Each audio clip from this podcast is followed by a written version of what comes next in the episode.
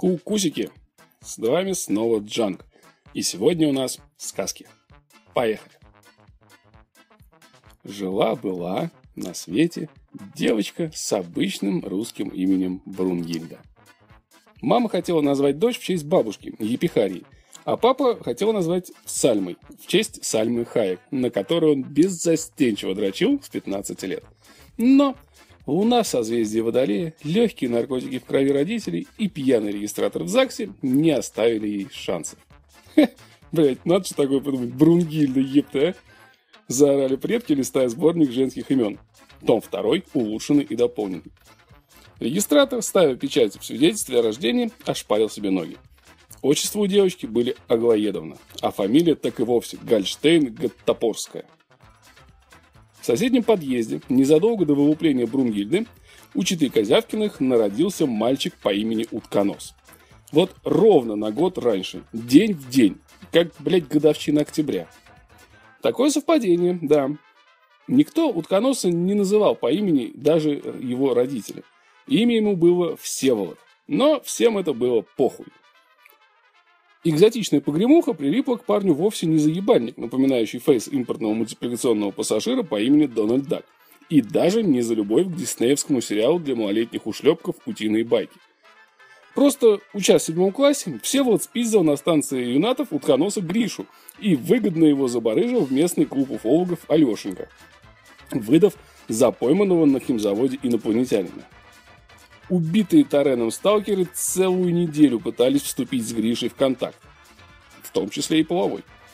И даже сумели заключить договор о межгалактическом разделе сфер влияния.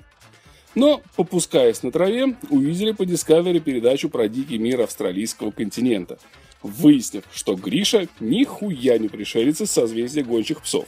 Как, в общем-то, и бомж дядя Вайс, уже год живущий у них в подсобке и харчующийся за их счет.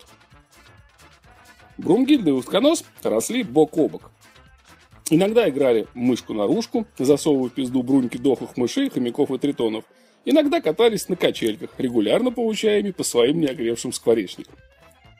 В школу пошли они в один день и один класс.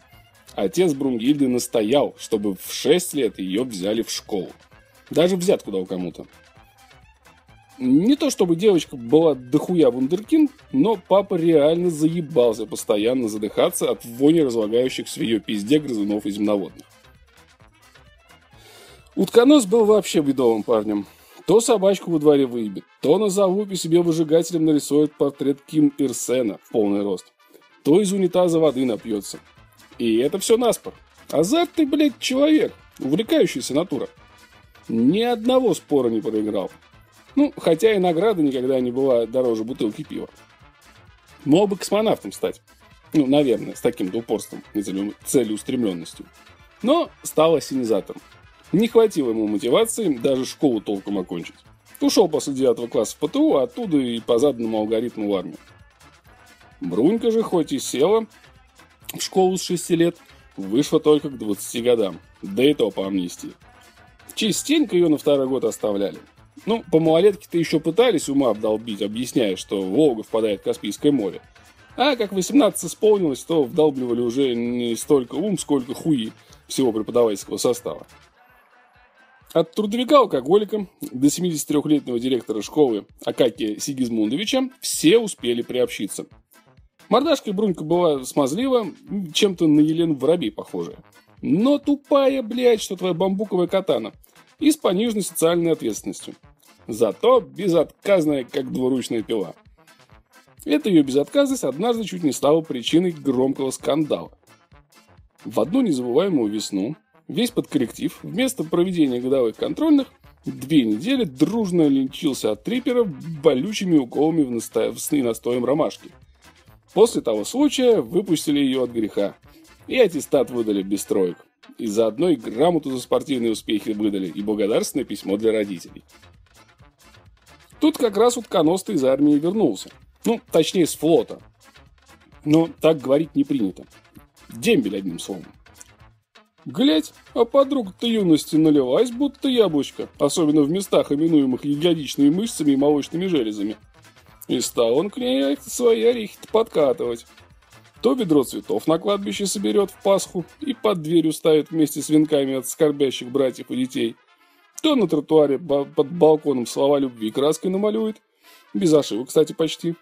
Ну, разве что жопа через ё написано, а в пизду слитно. А бывало что даже подкараулит где-нибудь в бабушкином пальто фабрики большевичка на голое тело, да и распахнет перед ней импровизированный макинтош, начищенными мудями солнечных зайчиков пуская. Романтик хули. Но Брунгильда, блядь, принца ждала, которого нагадала по остаткам шмурдика в стакане на святке. И чтобы обязательно на белой заниженной приоре и похожей на Дмитрия Певцова. Ну, в крайнем случае, на Рокосе Фредди. Утконос к ней и так, блядь, и эдак. А она кремень, блядь, не сдается. Решил тогда утконос под этот город смелостью брать. Ну, то есть какой-нибудь подвиг совершить. Чтоб покорить возлюбленную, и она ему дала. Возможно, даже в жопу. Но это все понимают, что подвиг не шуточный должен быть. Чтоб сразу да в жопу. Это вам не дракона у замка закошмарить и спящей дурочки хуем полбу провести. Тут надо как минимум в шоу голос победить. Ну или на Евровидение поехать с скрипачом, фигуристом и, блядь, в каком-нибудь анамнезе. Стал утконос думать. Мозг его к таким нагрузкам был не приучен с детства. Появились мигрени и атопический дерматит. Решил он у друга совета спросить. Вопреки здравому смыслу, был в этом жестком мире один человек, которого утконос мог назвать френдом. Костя с логичным погонялом Кастет, сослуживец и боевой товарищ.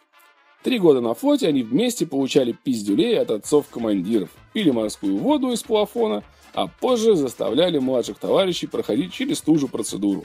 Потому что традиция, блядь. Вместе и на дембель ушли. Раз или два в месяц напивались, пускали слюни по выцветшим тельняшкам и вспоминали славные годы службы, повторяя, что моряк на суше не дешевка. Голова хорошо, но две лучше. Особенно, если одна из них – кость, а вторая служит пищеприемником. Раздавив по 0,7 на братом под плесневелый срок дружба, заговорщики скреативили невъебенно хитрый и коварный, как чилийская хунта, план Барбароса – Решили они разыграть инсценировку нападения на прекрасную даму с последующим опиздюливанием негодяев. Естественно, нашим доблестным героем в образе брутального Митхуна Чакрабати. Да, киножурнал «Яралаш» они в детстве, в детстве смотрели, но показалось им, что это они сами так охуенно придумали. Кастет для этой задачи идеально подходил. Был он от рождения смугл, браваст и ебанут. Еще пообещал подтянуть нескольких корешей из автомастерской, арийцев Гарика, Тофика и Арутюка.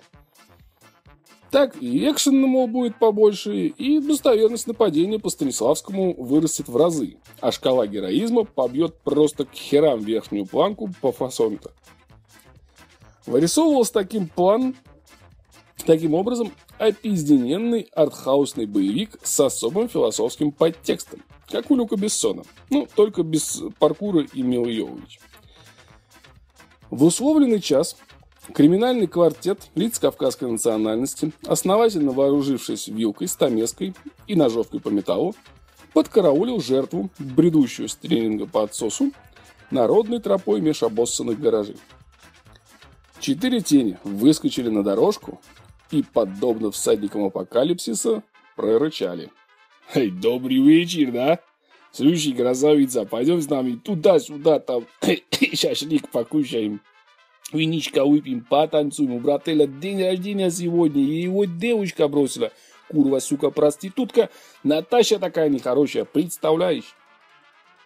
Тофик продемонстрировал Бруни тюнингованную золотыми коронками мясорубку, и в воздухе отчетливо запахло адреналином и сероводородом молодые люди, я домой спешу, у меня там большая больная бабушка и брат с плоскостопием второй степени заплетала Брунька, вспоминая, как однажды ее подружка проиграла, поиграла с тремя грузинами в тени толкай, а потом не могла из дома выйти, не подклеив выпадающий геморрой изолентой к пояснице. «Ай, слушай, что ты, мне ненадолго!» Бородатый Гарри схватил Брунгельду за руку. Это было оговорено при утверждении сценария малобюджетного спектакля. Нас всего четверо, эй, слушай, что ты быстро управимся? Ну что ты ломаешься, как советский телевизор «Горизонт»? Я кричать буду, привела последний аргумент Брунька, натянув ситцевые трусы до подбородка. Зачем кричать? Эй, ай, слушай, можешь просто спину расцарапать, эй? Когти общаясь, только не сломай. Девушка уже приготовилась звать на помощь, понимая, впрочем, что помощь может добираться как заказанный на Алиэкспресс вибратор, доставляемый из Китая почтой России. То есть месяца через 3-4. Перед глазами пролетала вся ее незатейливая жизнь. 14 лет школы показались потерянным раем. Очень захотелось снова оказаться за партой или хотя бы в бытовке физрука, где они усиленно работали над ее паховой растяжкой. «Эй, бычье, блядь, барагонское, хули тут устроили?» Белый рыцарь объявился на сцене, как и было запланировано, ровно в 19.32. В парадной форме моряка с ватным подбоем по плечам, тройными аксельбантами, скрупулезно сплетенными из белевой веревки и значком воина-спортсмена первого класса на груди. Образ дополняли расклешенные до невозможности брюки, без козырка с развивающимися ленточками и моряцкий ремень в руках. «Охуели звери!» Утконос устрашающе взмахнул ремнем, нечаянно въебав бляхой себе по яйцам. «Ну-ка съебали быстро отсюда, крыса сухопутная!» Ты откуда, блядь, взялся, э? Ходи мимо, да?» Прочитав по бумажке Артурчик.